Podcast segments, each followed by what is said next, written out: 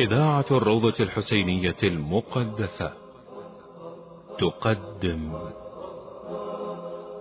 شذرات شذرات من علوم القرآن. من علوم القرآن.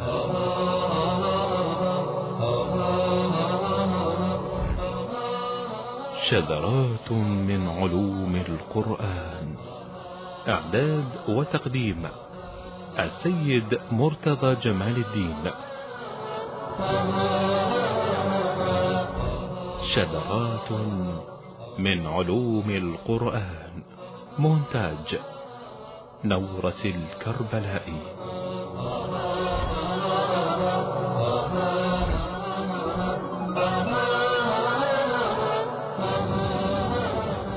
عنوان الحلقة علم آداب التلاوة. أعوذ بالله السميع العليم من الشيطان الغوي الرجيم. بسم الله الرحمن الرحيم. والحمد لله رب العالمين. وصلى الله على سيدنا ونبينا محمد وآل بيته الطيبين الطاهرين المعصومين. حملة كتاب الله المبين وتراجمة وحيه العظيم. السلام عليكم أيها المستمعون الكرام ورحمة الله وبركاته. في حلقة جديدة من برنامجكم شذرات من علوم القرآن الكريم. أخذنا في الحلقة السابقة فضل القرآن وفضل حملة القرآن وفضل قراءة القرآن في البيوت وفي المتاجر وفي الصلاة وغيرها. والآن في هذه الحلقة أيها الأحبة قد يتبادر إلى أذهانكم سؤال كيف نقرأ القرآن بصورة صحيحة؟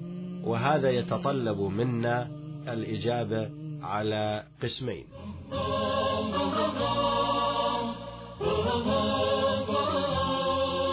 شذرات من علوم القرآن.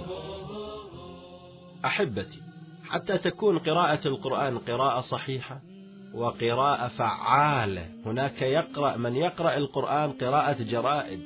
هذه قراءة لا تنفع. لكن القراءة التي تكون قراءة فعالة تتوقف على مقدمتين يجب أن يوفرهما قارئ القرآن حتى يستشعر ويستلذ بالقرآن الكريم وبآياته العظيمة. فعلم آداب التلاوة ينقسم إلى قسمين. أولا مقدمات التلاوة. يعني قبل أن تقرأ القرآن يجب أن توفر مقدمات. إذا وفرت هذه المقدمات الآن تدخل في قراءة القرآن وما يسمى بمصطلح القراءة الصحيحة. إذا آداب التلاوة يحتاج إلى مقدمتين. المقدمة الأولى مقدمات التلاوة الثاني القراءة الصحيحة التلاوة الصحيحة. فالآن ما هي مقدمات التلاوة؟ وهذه كلها روايات عن أهل البيت عليهم السلام. لكي نتوصل إلى قراءة فعالة لا بد من توفير المقدمات التالية. إن تنصت أو تكتب جزاك الله خير الجزاء فاكتب. المقدمة الأولى يجب أن توفر الطهارة لأن الله تعالى يقول بسم الله الرحمن الرحيم لا يمسه إلا المطهرون. فعن أمير المؤمنين عليه السلام قال لا يقرأ العبد القرآن إذا كان على غير طهور حتى يتطهر. وكان إسماعيل ابن الإمام الصادق عليه السلام عند أبيه فقال له يا بني اقرأ. فقال إني لست على وضوء. فقال عليه السلام اقرأ ولا تمس الكتاب. هذه الرواية معارضة لتلك من ناحية الظاهرية. نفهم من ذلك استحباب الوضوء والطهارة في قراءة القرآن. أما إذا كنت على غير طهور على غير وضوء اقرأ القرآن لا مانع ولكن لا تمس كتابة القرآن.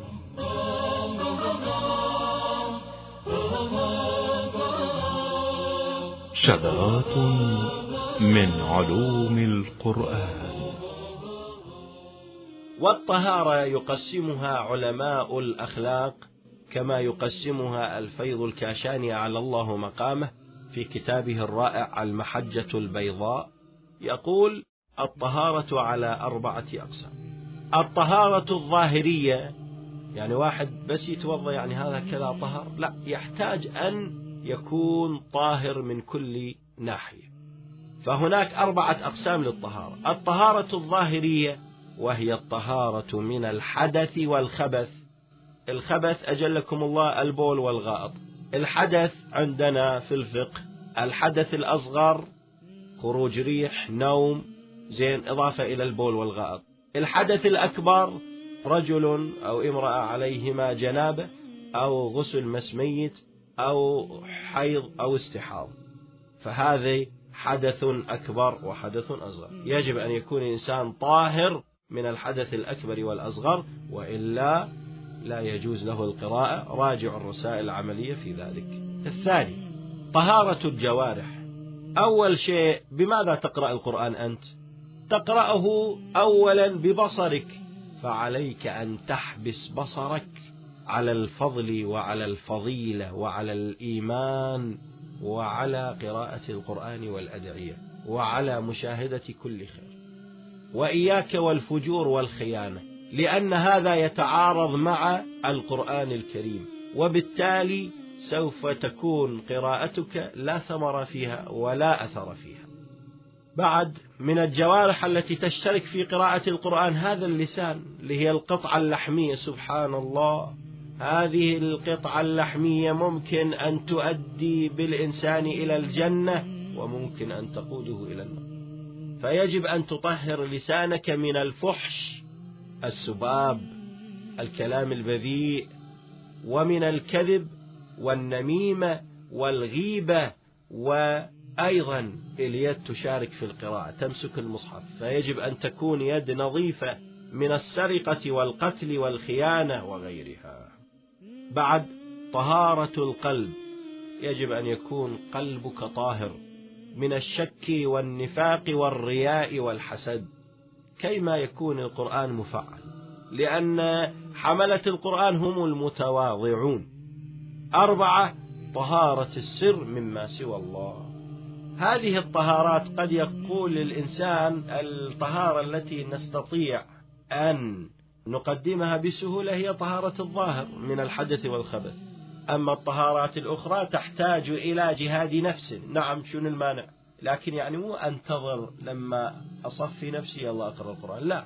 أقول اليوم أمنع نفسي عن الكذب عن الغيبة عن النميمة وأقرأ القرآن. وهكذا القرآن ينورني والحديث ينورني والمجلس ينورني فتكون عندي طهارة بالتدريج بالتكامل. إذا المقدمة الأولى الطهارة. اثنين السواك. المسواك هذا عن الصادق عليه السلام عن رسول الله. صلى الله عليه وآله وسلم يقول نظفوا طريق القرآن. قيل يا رسول الله وما طريق القرآن؟ قال أفواهكم. هذا طريق القرآن. قيل بماذا نطهرها؟ قال بالسواك. فإذا ننظف طريق القرآن بالسواك. وفضل السواك كبير جدا وفضل عظيم جدا. يطيب النكهة يطيب الرائحة. زين وهو كرامة أيضا للملكين. قال الصادق عليه السلام السواك وقراءة القرآن مقطعة للبلغم. هذه وصفة علاجية.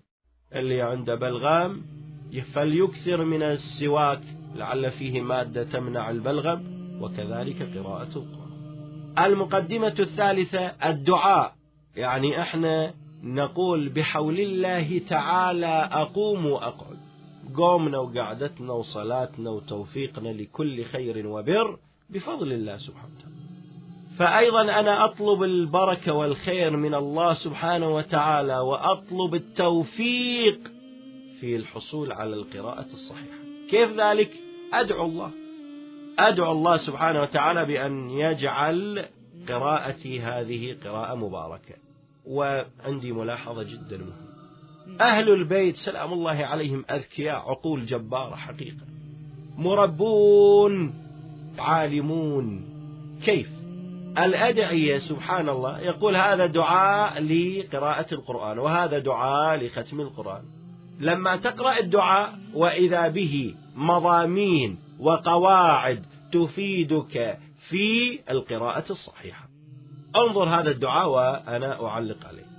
مثلا يقول الإمام الصادق يقول قبل أن تقرأ خذ القرآن أول مرة خلي بإيدك وقل اللهم إني أشهدك أن هذا كتابك المنزل من عندك على رسولك محمد بن عبد الله وكلامك الناطق على لسان نبيك جعلته هاديا منك إلى خلقك وحبلا متصلا فيما بينك وبين عبادك.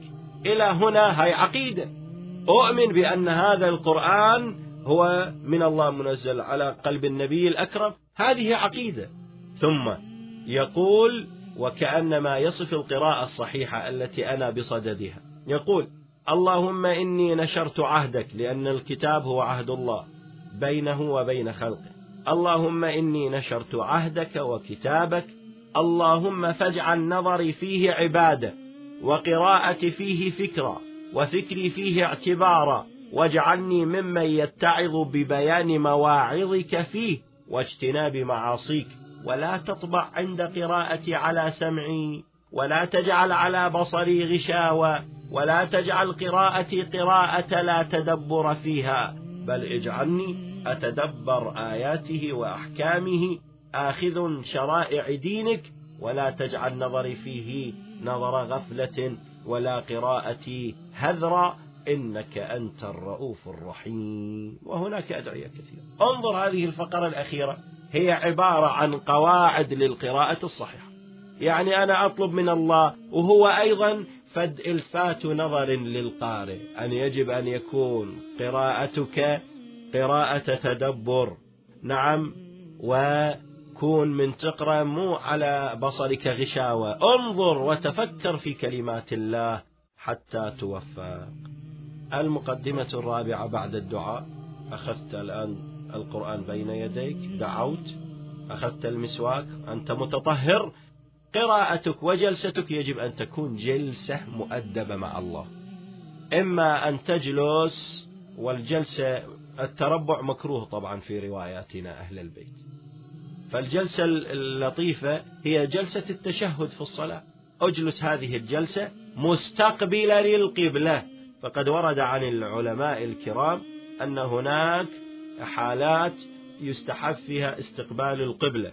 حال الدعاء وحال قراءة القرآن وحال الذكر يعني تسبيح فاطمة الزهراء السبحانيات لا إله إلا الله الاستغفار وحال التعقيب. وحال المرافعة عند الحاكم وحال سجدة الشكر وسجدة التلاوة وأيضا الجلوس مطلقا وأيضا في حال الاعتذار استقبال القبلة. حتى النوم يستحب استقبال القبلة. كما أنه هناك حالات يستحب فيها استقبال القبلة هناك حالات يكره فيها استقبال القبلة. بل يحرم مثل أجلكم الله البول والغائط. يحرم استقبال القبلة في ذلك. بعدما استقبلت القبلة عليك أن تستعيذ من الرجس الخبيث الشيطان الرجيم. عن سماعة قال سألت الإمام الصادق عليه السلام عن قوله تعالى بسم الله الرحمن الرحيم. فإذا قرأت القرآن فاستعذ بالله من الشيطان الرجيم. قلت كيف أقول؟ قال تقول أستعيذ بالله السميع العليم من الشيطان الرجيم.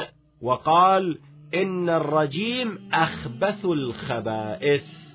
وقال الفيض الكاشاني رحمة الله عليه مفسرا للاستعاذة قال هي الاستعاذة هي تطهير للسان عما جرى عليه غير ذكر الله. الله ليستعد لذكر الله. كأن الإنسان في كل يومه غيبة نميمة كلام أو كلام دنيوي فلما يقول أستعيذ بالله من الشيطان الرجيم كأنما ينظف لسانه من غير ذكر الله.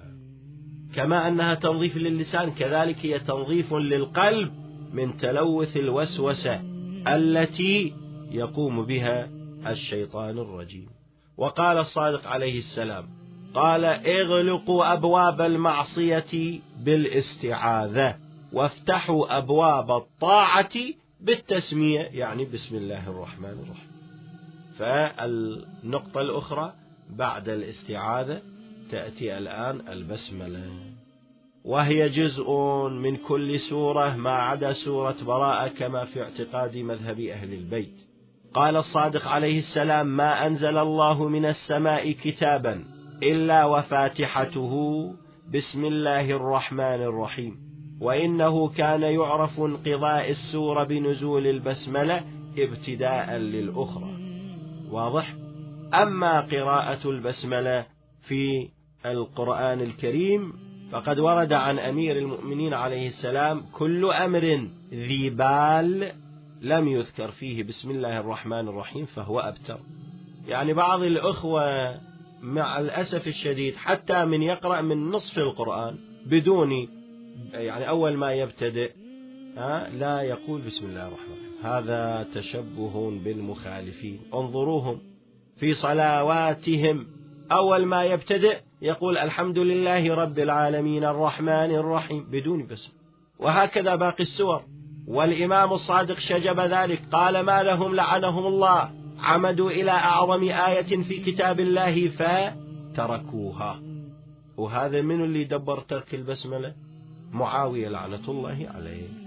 إذا حتى تكون المقدمات الصحيحة يجب أن توفر الطهارة والسواك والدعاء عند أخذ القرآن واستقبال القبلة والاستعاذة ثم البسملة. والدعاء اكتبه في ورقة قصيرة وأجعله في المصحف الشريف. كلما قرأت قرأت هذا الدعاء.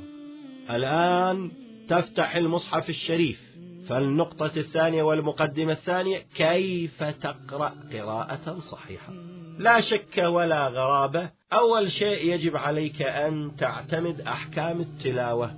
قبل أحكام التلاوة يجب أن تلتزم بالحركات الإعرابية وهذه هي المقدمة الأولى. ثم بعد ذلك تعرف تطبق أحكام التلاوة من المدود ومن الإدغامات والإخفاءات وحروف القلقلة وغيرها. نصيحة للإخوة الذين يقولون يصعب علينا فهم أحكام التلاوة. أنا أقول لهم استمعوا كثيرا للقراء تكون قراءتكم صحيحة على السليقة. اسمع صديق المنشاوي اسمع عبد الباسط اشتري كاسيت. الأيام أكو هذا الأم بي 3 ممكن أن يفيدك. اجعله في أذنك دائما. اسمع في المسجل في التلفاز. هذا يعينك على القراءة الصحيحة. هذا طبعا بشرط التتبع معه. فإذا ضبطت أحكام التلاوة ممكن أن تدخل دورة لمدة ثلاثة أيام كافي. والعلماء في الرسائل العملية يؤكدون عن المدود. فقد ورد عن أهل البيت حول هذا المطلب. إذا عندما أول نقطة في القراءة الصحيحة أن تضبط أحكام التلاوة. الثاني أن ترتل القرآن وما هو مصطلح الترتيل؟ في الكاف الشريف عن عبد الله بن سلمان قال سألت أبا عبد الله عن قوله تعالى بسم الله الرحمن الرحيم ورتل القرآن ترتيلا. قال قال أمير المؤمنين أي بينه تبيانا ولا تهذه هذي الشعر ولا تنثره نثر الرمل ولكن أفزعوا قلوبكم القاسية ولا يكن هم أحدكم آخر السورة. وهذه ملاحظة لطيفة من أمير المؤمنين عليه السلام. دائما نحن في شهر رمضان سباق. ها وصلنا إلى نهاية الجزء أو لا؟ لا. فيكون همنا آخر السورة مع الأسف الشديد. ولكن يجب أن يكون همنا ها التفهم في السورة. اقترح بعض العلماء للتخلص من هذه الحالة النفسية. يقول لا تقول أقرأ في كل ساعة جزء بل قول أقرأ في كل ساعة ما تيسر من القرآن. ليس بالضرورة أصل إلى نهاية الجزء أو لا أصل. فإذا التدبر في القراءة أي تبينه تبيانا ارجعوا إلى تفسير مصطلح التفسير عند العلماء. يقولون التفسير هو البيان. يعني لما تقرأ القرآن افقه القرآن. يعني هواي لطيف لما واحد يقرأ القرآن مثلا في مصحف اللي فيه بتفسير على الجانب على شكل مختصر. مثلا تفسير سيد عبد الله الشبر مثلا تفسير الوجيز. مثلا تفسير الواعظين والمتعظين. هذه تفاسير مختصرة. لا أقل أنها تفك لك العبارة الكلمة ومعناها. زين؟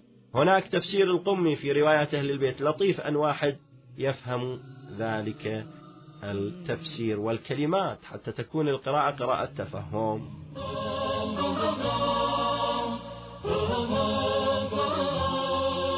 شذرات من علوم القرآن.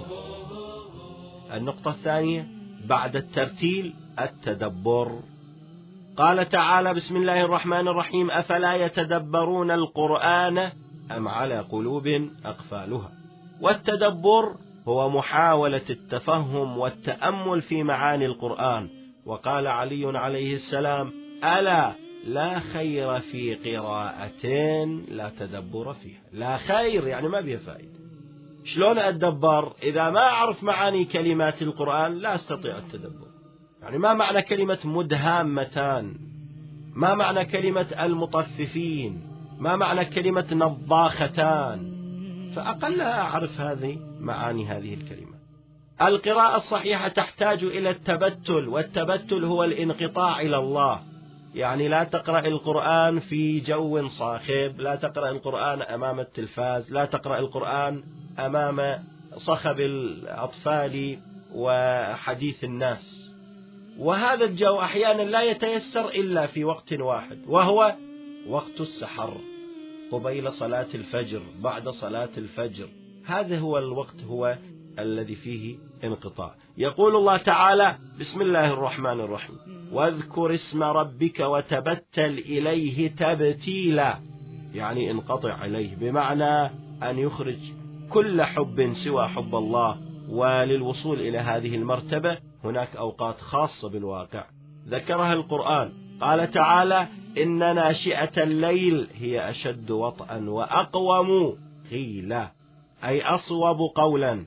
وقراءة لسبب شنو؟ لفراغ البال وهدوء الأعصاب وهدوء الناس. فتكون القراءة آه، قراءة تدبر وانقطاع. وقال تعالى ومن الليل فتهجد به نافلة لك عسى أن يبعثك ربك مقاما محمودا. إذا التبتل يكون في الليل في الهدوء في وقت السحر بعد صلاة الفجر. أيضا للقراءة الصحيحة أيها الأحبة هناك مصطلح يسمى الدراسة. آه، في بعض دول الخليج لما يقولون هذا عندنا دراسة قرآن. دراسة قرآن يعني شنو؟ بمعنى محفل القرآن عندنا أو بمعنى جلسة قرآن. فالدراسة نحتاجها أيها الأحبة. يقود هذه الجلسة أو هذه الجلسة رجل عارف بأحكام التلاوة بمعاني القرآن يعطينا من ملاحظاته. يعني لا أكتفي بالقراءة وحدي في بيتي لا. وإنما أشارك إخواني وقراء القرآن في أي محفل في الجامع في الحسينية في, في البيوت أسوي محافل قرآنية. فالدراسة وهذه الدراسة كانت معمولا بها لا فقط في الإسلام حتى الأمم السابقة كانوا يجلسون ويتدارسون كتبهم. قال تعالى كونوا ربانيين بما كنتم تعلمون الكتاب وبما كنتم تدرسون. فالدراسة هي التعلم والتعليم إلى درجة اليقين ليصبح المؤمن عالم رباني. ولهذا نطلق على أخذ العلم دراسة. ومن هنا قيل سمي إدريس بإدريس لكثرة دراسته للكتب الإلهية المنزلة على آبائه وأجداده. ولهذا قيل الناس ثلاثة عالم رباني. شو وقت تكون عالم رباني؟ عندما تطبق مصطلح الدراسة. تتعاهد كتابك مع إخوانك مع عالم مع فاضل مع مدرس.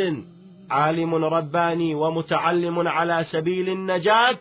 وهمج رعاء أتباع كل ناعق يميلون مع كل ريح. لم يستضيئوا بنور العلم ولم يلجأوا إلى ركن وثيق. الركن الوثيق هنا الإمام أو من ينوب عن الإمام وهو العالم. إذا فالعالم الرباني هو ممن استنار بنور العلم ومن مميزاته دراسة القرآن الكريم. حتى تكون قراءتك قراءة صحيحة وحتى تتدبر تدبرا صحيحا عليك أن تكرر الآيات القرآن. وهكذا كان يفعل النبي. يكرر الآية تكرارا. روي عن الرسول صلى الله عليه وآله أنه صلى ذات يوم فكرر البسملة عشرين مرة. وقال أبو ذر أقام بنا رسول الله فقام ليلة بآية يرددها ويبكي يقول إن تعذبهم فإنهم عبادك. إن تعذبهم فإنهم عبادك. إن تعذبهم فإنهم عبادك. هذا التكرار يدخل هذا المعنى إلى الذهن إلى القلب مما يستثير العواطف ويستثير المعرفة. وقرأ كان سعيد بن جبير ذلك التابعي الصالح قال قام ليلة يردد وامتازوا اليوم أيها المجرم. يعني يحاول أن يستشعر أولا يستشعر الخطاب ثانيا يستشعر مكان الخطاب. ثالثا يستشعر زمان الخطاب. امتازوا اليوم أيها المجرمون متى هذا الخطاب يكون؟ في يوم القيامة. يعني كأنه يستشعر حضوره ومكانه ووقوفه بين يدي الله في يوم القيامة. هكذا كلما يكرر يأتيه في ذهنه معنى جديد. أيضا من المصطلحات المهمة التجاوب مع القرآن ومن المفاتيح المهمة. طبعا هذه المحاضرة مأخوذة من كتاب معرفة القرآن للعلامة الشيخ محمد مهدي الآصفي. كثير من هذه المصطلحات ذكرها بكتابه هذا الرائع. فالتجاوب مع القرآن أيها الأحبة موجود في رواياتنا. تقول شلون نتجاوب مع القرآن؟ يعني لما يقول كما قال الإمام الصادق عليه السلام يقول الصادق يقول إذا مر في القرآن بقوله يا أيها الناس هو الخطاب غير موجه إليك والله كأنما يخاطبك يا أيها الناس. قال الإمام الصادق لبيك ربنا لبيك ربنا. وأنتم دائما تسوون هذا التجاوب لكن لا تعرفون أصله الشرعي. وين تسوونه؟ في صلواتكم عندما تقرؤون سورة الفاتحة. لما يكمل الإمام يقول الصراط الذين أنعمت عليهم غير المغضوب عليهم ولا الضالين. ماذا نقول نحن؟ نقول الحمد لله رب العالمين. هذا التجاوب هذه فيه رواية.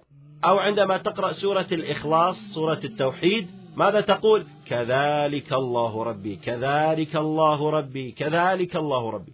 إذا هذا هو التجاوب. أمير المؤمنين عندما كان يقرأ هذه السورة سبح اسم ربك الأعلى فقال سبحان ربي الأعلى. وهو في الصلاة فقيل له أتزيد في القرآن يا علي؟ قال لا إنما أمرنا بشيء فقلته. أما, والله أما أن الله يقول لك سبح اسم ربك الأعلى ودي أمرك. فأنت تقول سبحان ربي الأعلى. وهذا لا يضر بالصلاة قطعا. القراءة الصحيحة تحتاج إلى صوت حسن والصوت الحسن هذه موهبة ربانية.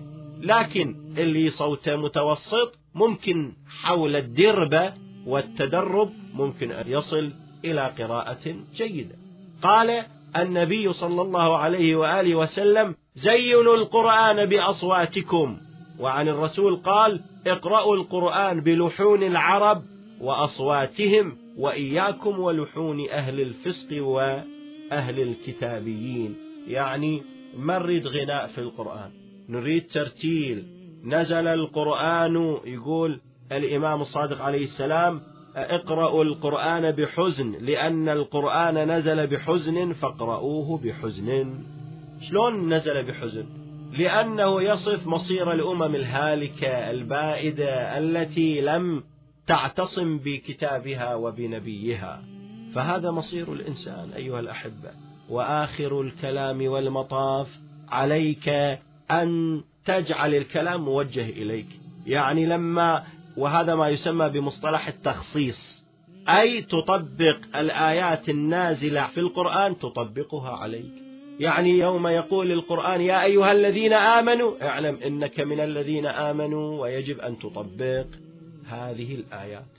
المشكلة هناك حاجز. القرآن يقول ويأمر ونحن بعيدون وكأنما القرآن لم ينزل علينا ولم يخاطبنا والمخاطبون هم بنو إسرائيل والعياذ بالله فقط. وهذا لا يجب أن نخصص القرآن ونجعله يخاطبنا ونستشعر به. وفقنا الله وإياكم للقراءة الصحيحة في القرآن الكريم بحق محمد وآله الطاهرين.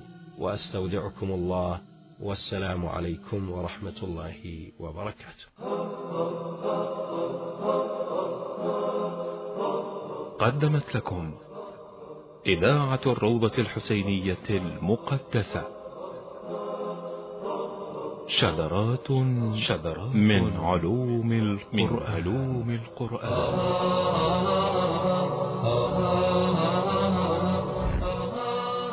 شذرات من علوم القرآن. إعداد وتقديم السيد مرتضى جمال الدين. شذرات من علوم القرآن. مونتاج نورة الكربلائي.